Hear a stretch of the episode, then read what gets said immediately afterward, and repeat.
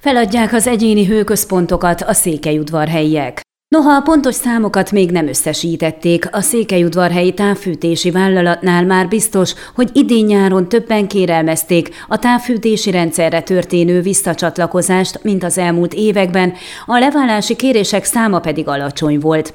Hadnagy Gábor, az Urbana RT vezérigazgatója azt feltételezi, hogy az energiárak elsősorban a földgáz folyamatos drágulása miatt hozták meg a visszacsatlakozással kapcsolatos döntést az érintett tömbházla lakásokban.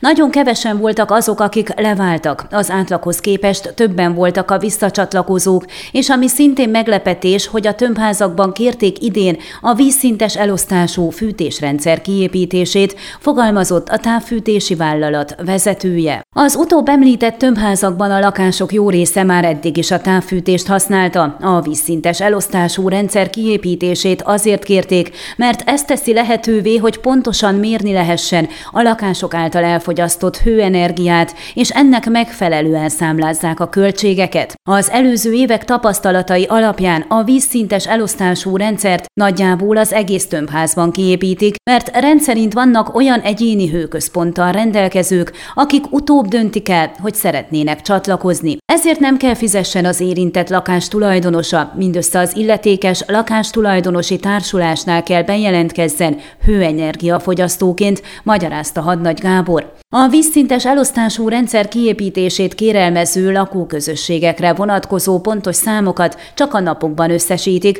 ugyanis egy-két tömbházban még nem értek véget a munkálatok. Az energiapiacon uralkodó bizonytalanság és a megállíthatatlannak tűnő drágulás által a téli távfűtési költségekre gyakorolt hatással kapcsolatos kérdésünkre a vállalat vezérigazgatója azt mondta, amíg érvényben van a kormány által garantált ármoratórium, addig nem változik semmi, tehát az árplafon és a reális ár közti különbözetet az állam fizeti a szolgáltatónak. Az viszont, hogy az állam meddig tudja majd finanszírozni a teljes lakosság költségeinek egy részét, számára is kétséges.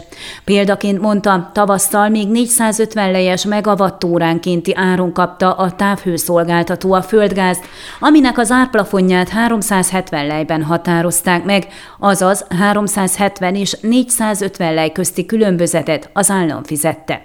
Július végére, augusztus elejére a 450 lejes ár 870-re nőtt, az államkasszát terhelő különbözetet pedig ennek megfelelően 80-ról 420 lejre. Nyáron ez még nem okozott az államnak óriási kiadás növekedést, hiszen akkor csak a meleg víz előállításához van szükség gázra. Azonban közeleg a fűtési idény kezdete, és a gázára megállíthatatlanul növekszik. A távfűtési vállalat által a szolgáltatótól kapott novembertől érvényes árajánlatban már 1975 lejes megawattóránkénti ár szerepel, ami az évelején még 450 volt, és ez még nem is olyan nagy érték ahhoz képest, hogy más szolgáltatóknál 4-5 ezer lejes ár is előfordul. Sorolta az adat adatokat az igazgató, aki szerint teljesen egyértelmű, hogy az állam sokáig nem tudja finanszírozni az óriási értékűre nőtt kompenzációt.